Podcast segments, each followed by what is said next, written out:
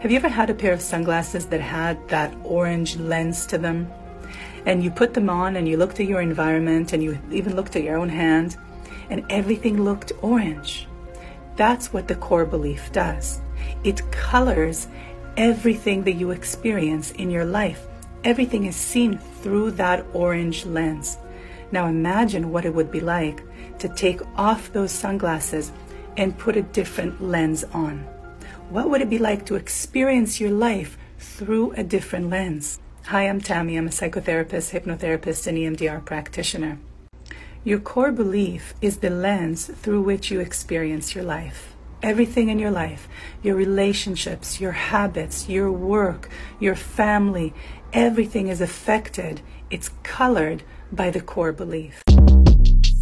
Shortcast Club